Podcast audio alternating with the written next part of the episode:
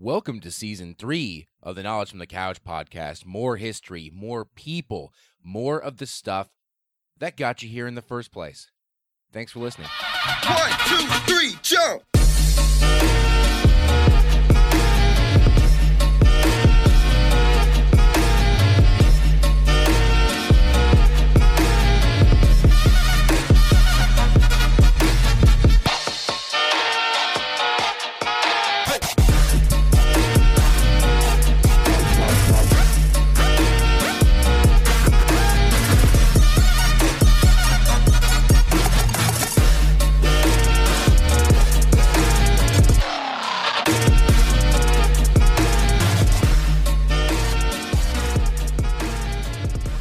Guys, what's going on? Welcome once again to another episode of the Knowledge from the Couch podcast, your favorite time hopping history podcast with your host, Kyle. That is me. That is the voice that you're listening to currently. How is everyone? How's it going? How's your life? How's your wife? How is all of it happening? Today's episode, episode number 47, as we inch closer and closer to the 50th episode of the show. Today's episode, we are going to continue our journey through the land of civics. I know some of you aren't really a fan of civic conversation, especially uh, the American version of civics, but I personally find it extremely interesting. It's, it's it's a very fun time, at least in my head, to talk about the opposition uh, uh, uh, uh, of different people's ideas. It, it's American politics and civics in general has always been a, a, a, battleground,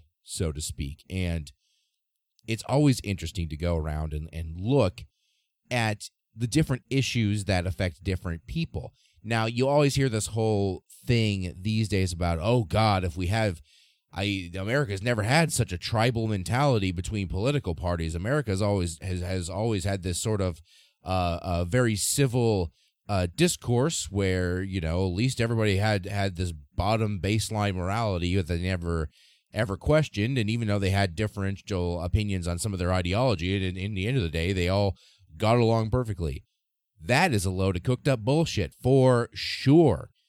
America has been as tribal of a mentality between people as anyone in the world for the entirety of its existence as a nation. As we saw last week when we talked about the Missouri Compromise, obviously the biggest issue there was the issue of slavery and some people who were for it and some people who were very much against it. And obviously, there were people in the middle who didn't really give a shit about it. But in the end, the people making the decisions were all a bunch of white dudes. So, of course, since they weren't the slaves themselves, there was always going to be a small amount of apathy attached to the idea of it. But anyhow, that is getting uh, down the track a little too far before the episode starts. Today's episode, we are going to talk about popular sovereignty and, in particular, how it affects Kansas. Yes, the state of Kansas. I am a Nebraskan myself, so it is very easy for me to want to make fun of Kansas, our neighbor to the south, but really it is a very similar state to the one that I am from and it has a very interesting historical um, uh, niche in these here United States, as, uh, particularly in the story of Bleeding Kansas. We are going to talk about popular sovereignty. We are going to talk about the Kansas Nebraska Act, and we are going to talk about Bleeding Kansas on this, the 47th episode of the Knowledge from the Couch podcast. Guys, stick with me.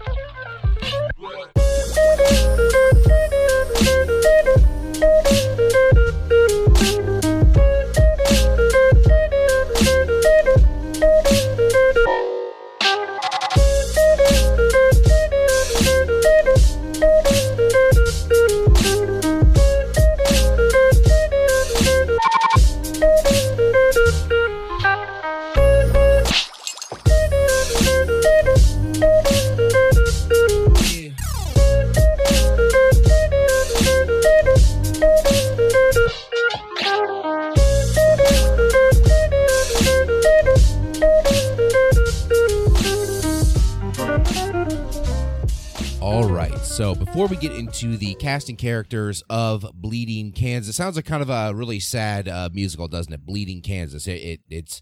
I don't mean to make fun. It is actually a very serious time in the history of the United States, but there are people that go along with it that helped to uh, instigate and I guess you could say finish the fight when it came to Bleeding Kansas. But before, just like we like to talk about on a, a seemingly weekly basis these days, uh, we need to speak about context because context is literally everything when it comes to these things. Nobody just decided to wake up one day and just fight each other for no good fucking reason. There were things leading up to the incident or the set of incidents known as Bleeding Kansas. The two things we need to set ground for are popular sovereignty and the Kansas Nebraska Act. Now, we already did lay a great foundation of context last week, and if you haven't uh, heard that episode, go back and download the Missouri Compromise episode and watch me talk about civics for 45 straight minutes. It's a real interesting uh, look into the Missouri Compromise. But long story short, for that one, the Missouri Compromise basically said, hey, here's the 3630 parallel line. No states above this can be slave states, and any state below it can be a slave state. So below this line is slave state, and above this line you shall not pass.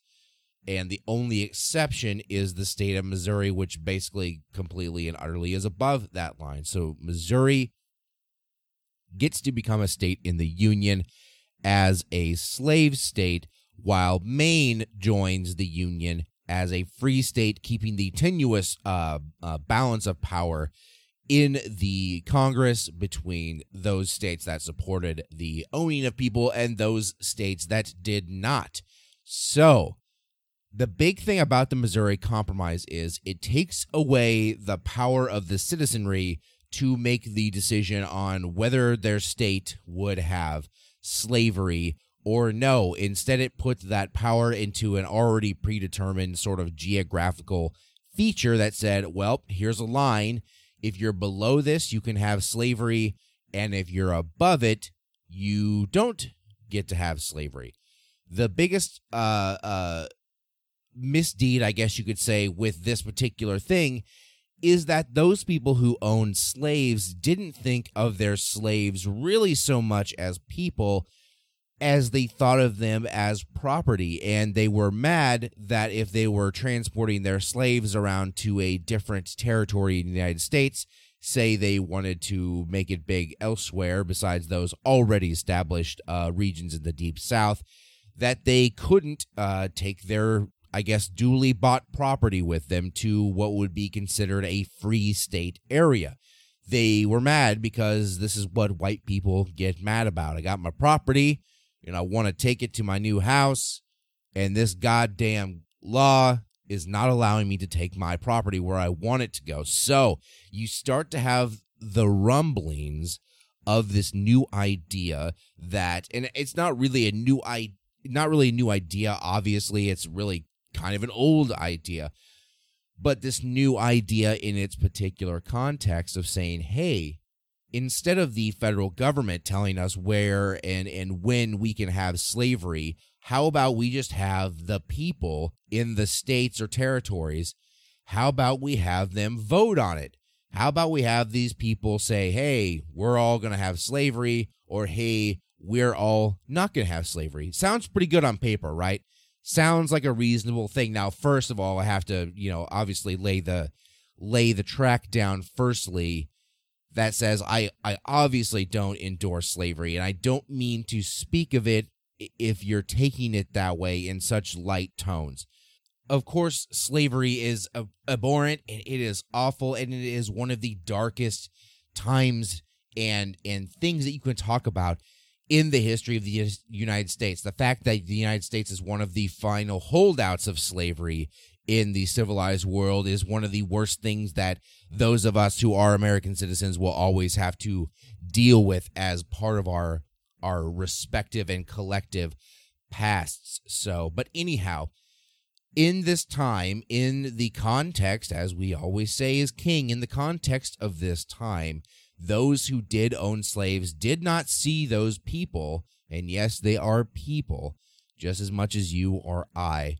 They did not see those people as anything more than their own pieces of property. And they, when they wanted to move to somewhere, wanted to take them with them. So they figured, hey, how about instead of some other entity deciding what we can or can't do, how about us, the people? You know, right? We, the people, the United States, we're going to decide what we want to do. And like I said, it sounds really great on paper. I mean, isn't that the entire isn't that the entire point of the United States? Isn't that the point that we the people decide what we want to do with, you know, the the direction of our country? It sounds really great. That's kind of where it ends though, is where it sounds. It's it's this idea that obviously uh, you know the consent of the governed is the power in which we derive you know what we what we want to do the big thing about it is though is that the people you know in we the people tended to be like we just said a bunch of white men. That's it. No women no uh, minorities or people of color no native uh, americans no obviously no black people either. It just tended to be a bunch of white dudes making the call. So on that part, it's already a flawed meaning because we the people was really a very small subgroup of the actual people that all lived in the United States at the time. At the same time, you can already see where this sort of thing is going to go wrong because if you have these new territories and, and a bunch of open land in the United States, that doesn't have a bunch of people in it and we think hey now we're going to try to use popular sovereignty or the vote of the people to decide to decide whether something is a slave state or not instead of the Missouri Compromise. What do you think happened very quickly thereafter? If your answer is A, the people who are already living there assembled peacefully and had a little vote and figured it out, you would be extremely wrong.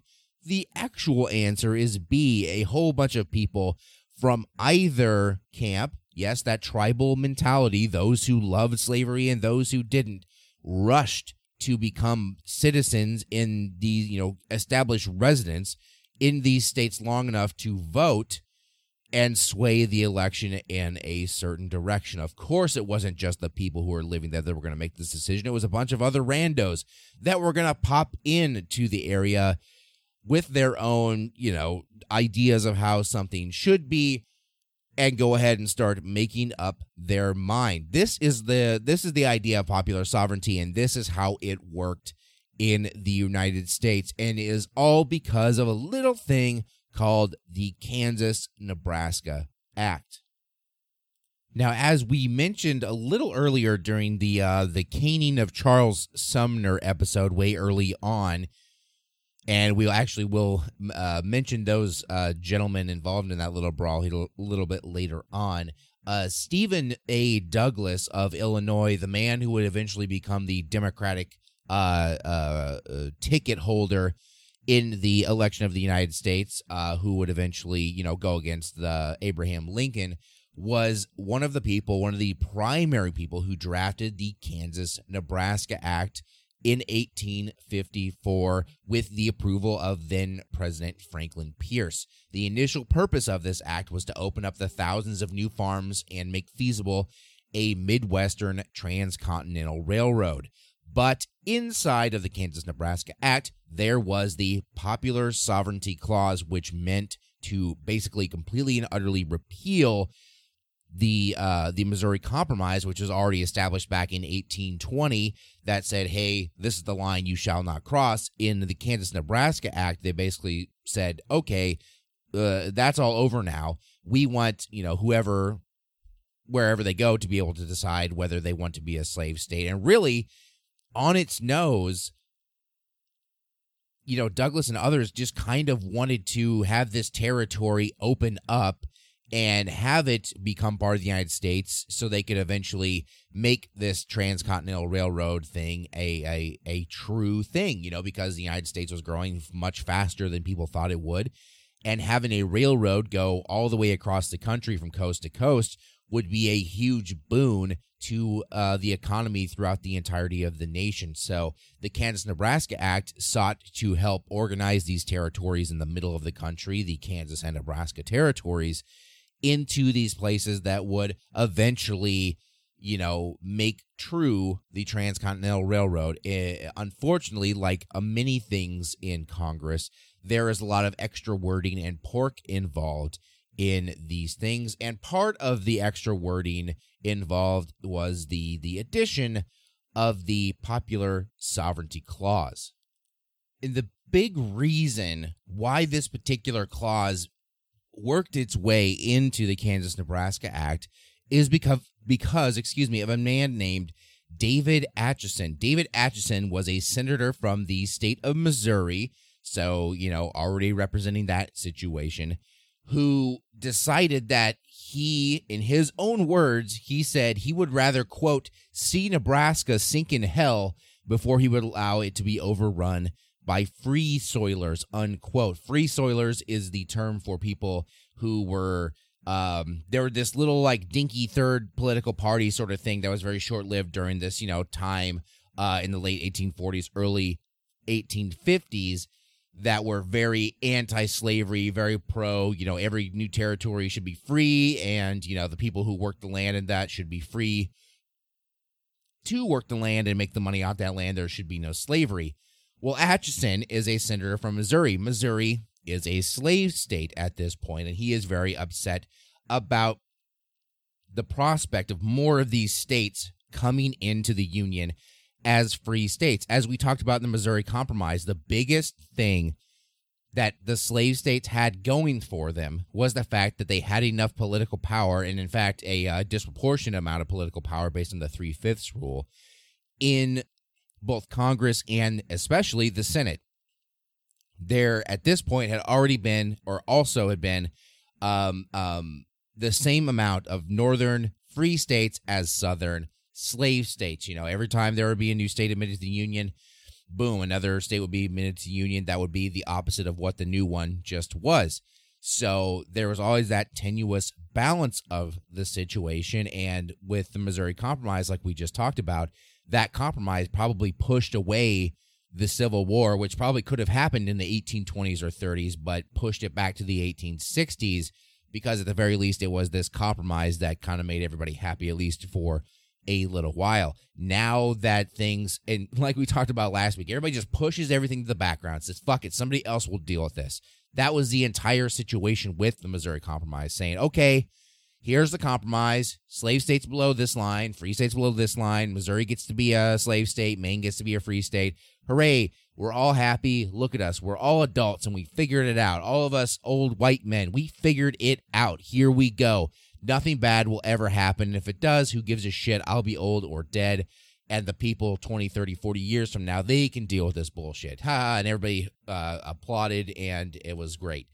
And that's exactly what happened. They pushed back what would have what was at this point considered an inevitability from everybody in this country that eventually something was going to happen something drastic was going to happen based on the idea of slavery something was going to happen and boil over whether it was going to be a complete abolition of slavery which the southern states weren't going to you know take laying down because it they felt like it encroached upon their their lifestyle. And you know or there was going to be some sort of giant war some sort of conflict who knows? Everybody knew something was going to happen. And now you get to see as popular sovereignty and the Kansas Nebraska Act start you start to see it bubble up a little bit like when you're boiling water you you you pour water into a pan you crank the heat up and you look at the water and nothing's really happening but you'd be wrong to think that nothing's happening because of course chemically things are happening. The heat is being added to the element of water. The molecules of water are starting to move faster and faster and faster and faster, bump into each other, bump into each other. Until the turbulence of that bumping into each other continues to produce more and more and more heat. And eventually it becomes to a boil, you know, producing steam, which is, you know, the gaseous form of water escaping from, you know, the liquid form of water. Now that you've had your chemistry lesson for the day, you can apply it as a metaphor or a simile. Sometimes I don't really uh, get the difference between those two, at least when I'm trying to make one off the right off the top of my head. But you can see it in the United States. The water is starting to boil. Those feelings, uh, strong on either side, are starting to boil upward. And the Kansas Nebraska Act is the thing that is going to start to topple that forward. David Atchison is the one who helped uh, put in the literature or put in the wordage into the Kansas Nebraska Act that would say, hey, popular sovereignty is going to be the thing. When you are a part of this territory, you get to vote on what goes on with it. And Stephen Douglas at first was very anti this. Now, Stephen Douglas was not a man who was pro slavery by any means. He's from Illinois. Um, by all means, he's fairly similar to Abraham Lincoln, really. When you look at the two of them, they really aren't all that different of candidates. Two pretty decent candidates for, you know, a presidency in the United States. The big thing, though, is, of course, everything in the Senate has to be some sort of compromise. So when this happens, Atchison says, well, fuck that. You know, us slave states and all this stuff, we're not going to support your Kansas Nebraska Act unless you say that there is popular sovereignty and the people that go there can decide whether they want slaves or not. Because if we don't put that in, then all these places are going to be, in his own words, overrun by free soilers, and all of a sudden the advantage in the Senate is going to fall away from the slave states and start to pop in to be, you know, in the advantage of the free states. And of course, in so facto, here come the dominoes. Eventually, the the the slavery institution itself would eventually end. So now we have the heads starting to butt. Eventually, though, the Kansas Nebraska Act is signed into law and popular sovereignty begins. And as you can probably imagine, things went very quickly and clearly to shit. This, of course, leads us to the border war, or as I like to call it, and as it is called historically, not like I made it up or anything, Bleeding Kansas. Now, as part of the the Kansas Nebraska Act, part of the territories being organized would be the territories of what? That's right, Kansas. That would be the answer to that question. And what if you are uh, if you're a person who's uh, familiar with the geography of the United States? What what state is right next to Kansas? I mean, right to its immediate east. What state is that? If you said Missouri, ding ding ding, you are exactly correct. Missouri and Kansas are right next to each other. And we just talked about Missouri being a very fervent slave state. It was part of the Missouri Compromise because it, at that point, wanted to enter the Union as a slave state. So Missouri has been a slave state its entire time as a state and was so as a territory before that. Now that we have popular sovereignty in the Kansas Nebraska Act, all of a sudden you have a whole bunch of people living in Missouri slave, you know, pro slavery people living in Missouri wanting to now move over to Kansas where they can use their influence and their slaves and what have you to push, you know, the the the popular vote in the direction of making Kansas or making that territory or whatever a slave state. They want it to be, you know, pro slavery just like they are. And of course, Kansas is well above the 3630 parallel line. And uh, you know in in the old missouri compromise kansas would be a free state no matter what you do. It doesn't matter how many people live there that love slavery. Doesn't matter. You're going to be a free state because of that particular law. Well now that that is over and that we have the kansas nebraska act which has shoehorned in shoehorned in popular sovereignty now we have a whole bunch of people running at kansas going oh shit here we go. And a humongous number of those people are people from the state of Missouri wanting to, you know, push their pro slavery agenda in what at this point had been a mostly free state, you know, sympathizing Kansas territory.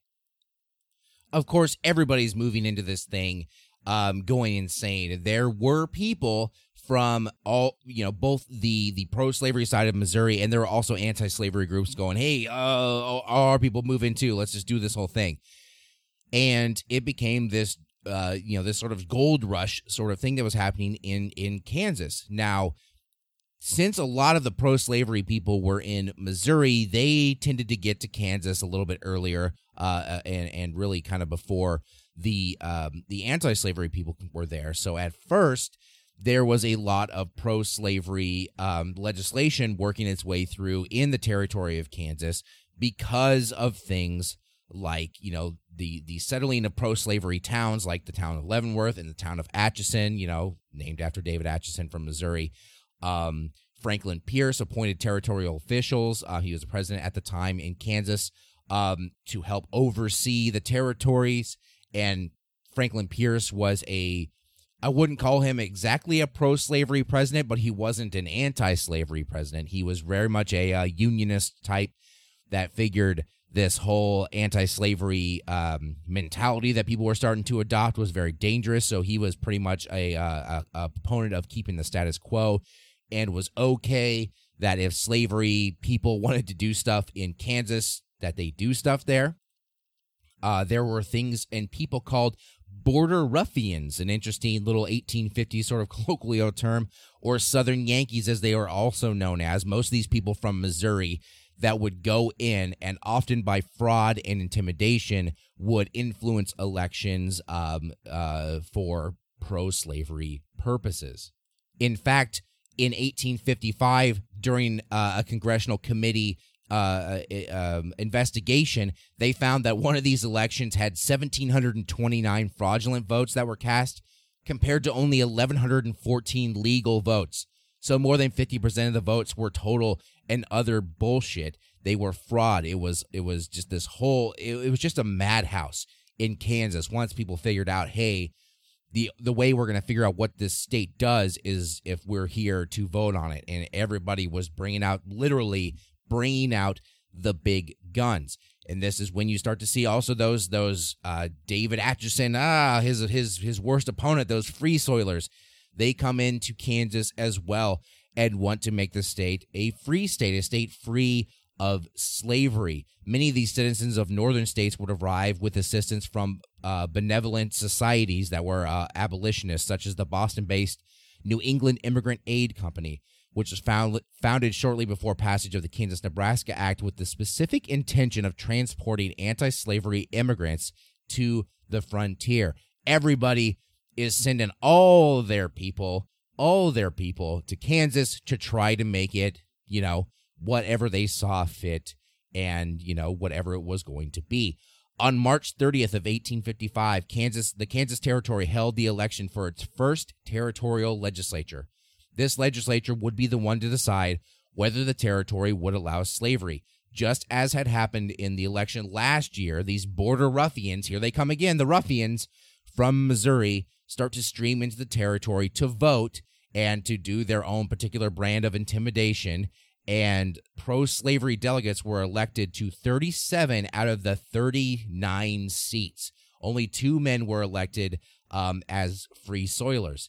Due to questions about this electoral fraud, the territorial governor at the time, Andrew Reeder, invalidated these results in five voting districts, and another special election was held on May 22nd, a couple months later, to elect replacements. Eight of the 11 delegates of those places that he's uh, declared invalid elected were free staters, but this still left the pro slavery camp with a 29 to 10 advantage at the time. Of course, all this news of, you know, illegality and fraud and bullshit gets to the ears of those in Washington, and Congress sends a special committee to the Kansas Territory the next year in 1856. This committee reports, um, and their report was conclusive that if the election of you know March 30th had been limited to actual settlers, it would have definitely elected a free state legislature. They were basically saying the only reason that Kansas ever elected a pro-slavery, you know, legislature was because of all these border ruffians coming in and roughing it up and making it so that there was a disproportionate and fraudulent election in the first place. The report also stated that the legislature actually seated was in a legally constituted body. Shots fired. and had no power to pass valid laws. Nevertheless, the pro-slavery pro-slavery, excuse me, legislature convened in the newly created uh, territorial capital of Pawnee on July 2nd of 1855. The legislature immediately then invalidated the results of the special election in May and seated all those pro-slavery delegates anyhow, the ones elected in March. After only one week in Pawnee, the legislature moved uh, the territorial capital to the Shawnee Mission on the Missouri border in, you know, where is present day um, Kansas City, uh, where it reconvened and began passing laws, of course, favorable to slaveholders.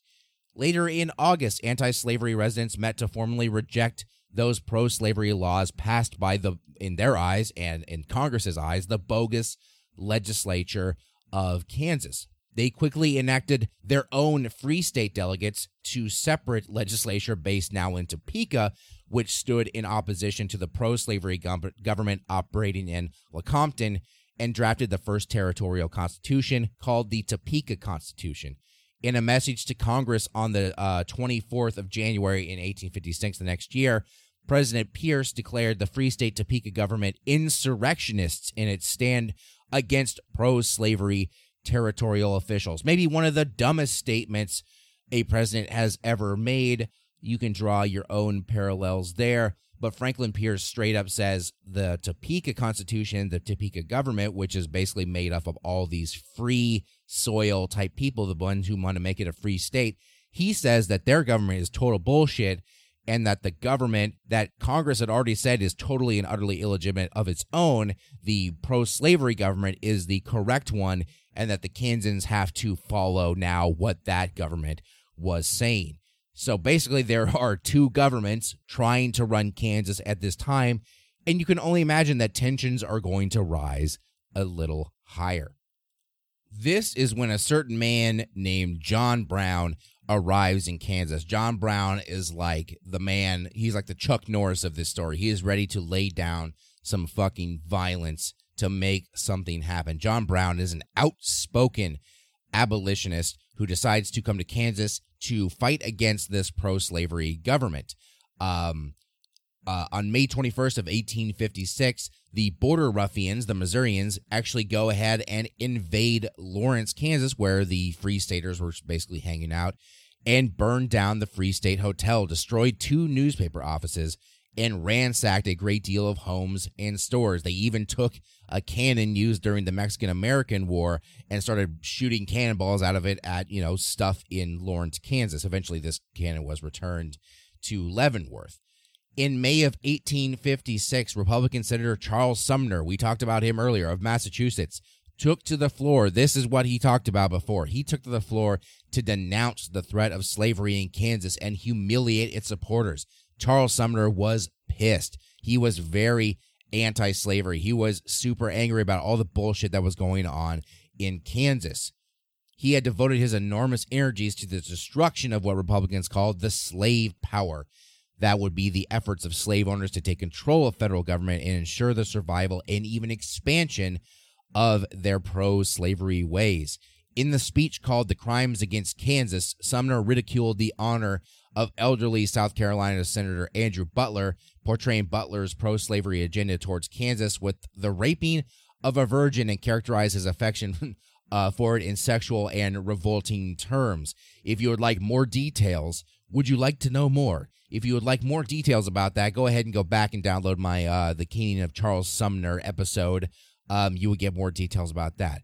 Since that episode is called The Caning of Charles Sumner, you can sort of guess what happened next. The next day, Butler's cousin, the South Carolina Congressman Preston Brooks, took a cane and beat the ever loving shit out of Charles Sumner on the floor of the Senate, trapping him underneath his desk and beating him within an inch of his life, giving him uh, permanent neurological damage and PTSD for the rest of his life. He did not kill him, although he very much tried to do so. This uh, this action electrified the nation, brought violence to the floor of the Senate, and further deepened that north south split. The violence then continued to increase. The violence is just getting worse. You can see how the the water is starting to bubble. The boiling is starting starting to happen, and it's going to come to a head very soon. Abolitionist John Brown led his sons and other followers to plan the murder of settlers who spoke in favor of slavery. At a pro slavery settlement at Pottawatomie Creek on the night of May 21st, the group seized five pro slavery men from their homes and hacked them to death with broadswords. If you've seen The Walking Dead, this is a, a scene between Rick and his group literally hacking to death another group of people that they don't agree with. That is exactly what happened here. John Brown and his men then escaped and began plotting a full scale slave insurrection to take place at Harper's Ferry, Virginia, with financial support from Boston abolitionists. This dude was not absolutely not fucking around at all. He didn't even give a shit about voting. He was he was all about coming together, getting people on the ground and and hacking them to death with broadswords. Broadswords. Not even like fucking machetes or something. Broadswords. Like this dude's coming out of like 15th century Europe. All of a sudden, he he time travels to uh, 19th century United States and decides broadswords are his uh his weapon of choice. In August of 1856, a little later on, thousands of pro slavery men formed into armies and marched into Kansas. And in that same month, John Brown and several of his followers engaged 400 pro slavery soldiers in the Battle of Osawatomie. The hostilities raged for another couple of months until Brown eventually did depart the Kansas Territory, and new territorial governor John Geary took office and managed to prevail upon both sides finally after all this time of people killing each other because of a little thing called slavery, he finally managed to uh, sue both sides for peace. This was followed by a fragile peace that was broken by intermittent violent outbreaks for a couple more years. Obviously, these things don't just end like that, they tend to simmer out and sort of fizzle. The last major outbreak of violence was touched off by the um, the the Marais de Cygnus, if I'm saying that right, massacre of of 1858, in which border ruffians, there they are again, killed five st- free. Jesus Christ, border ruffians killed five free state men. There's a lot of F's in there, a lot of alliteration. In all, approximately 56 people died in the Bleeding Kansas by the time the violence had ended in 1859.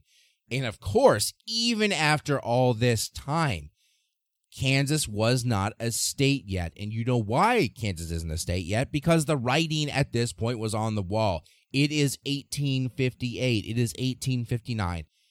What happens in 1860 and 1861, just a couple years later? If you said the Civil War, you would be correct again.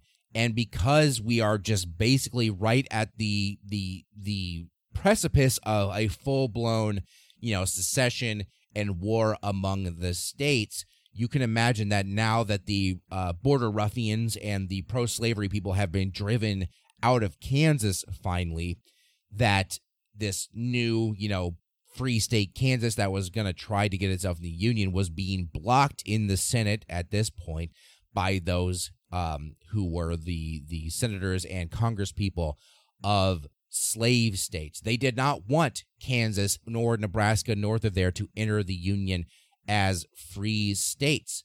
Kansas would not enter uh, uh, the Union as a free state until 1861, which is, you know, when the Civil War actually formally starts after, you know, the um, the the bombing of Fort Sumner down in South Carolina. And at this point, there were additional, you know, bouts of guerrilla violence erupting on the border between Kansas and Missouri, um, called bushwhacking. And you know the the term Jayhawker at this point, Jayhawkers being the people who are free uh, soiler types who are who are anti-slavery, comes into the lexicon, and that is why Kansas, the University of Kansas, their mascot is the Jayhawk because of this particular little part of history. And guys, that is that is all I really got to say about Bleeding Kansas. Not a very long episode. It's just another little portion of United States history that I think a lot of people don't really even think of. Um, when it comes down to it, Bleeding Kansas was basically the real beginning of the Civil War, not you know the the actual beginning of you know secession and this and that, but the fighting between pro and anti-slavery forces in Kansas and Missouri was pretty much the precursor to the Civil War. And I thought you all just would enjoy another lesson on civics. Guys, you can find this podcast anywhere podcasts can be found. Search Knowledge from the Couch podcast on Google. Literally go to google.com, put that in there. You will find everything that you need to find in terms of this podcast. You can follow me on Twitter at Kyle Steinhauser. You can follow the show on Twitter at The Couch Pod you can go contribute a little money to me. Patreon.com slash kyle has a podcast. Please give me some money so i can continue to make the show even though i will anyway. Uh, it's not a really great advertisement for my patreon but please if you if you do enjoy the show and its content please just you know even throw me a buck a month. That would be uh, extremely appreciated. Guys I don't know what next week's episode is going to be about, but I think it's going to be about a little bit of civic responsibility. Get ready for that, guys. Knowledge from the Couch podcast, episode 47. This has been Bleeding Kansas. I have been Kyle, your host, and I hope you all live long and continue to prosper.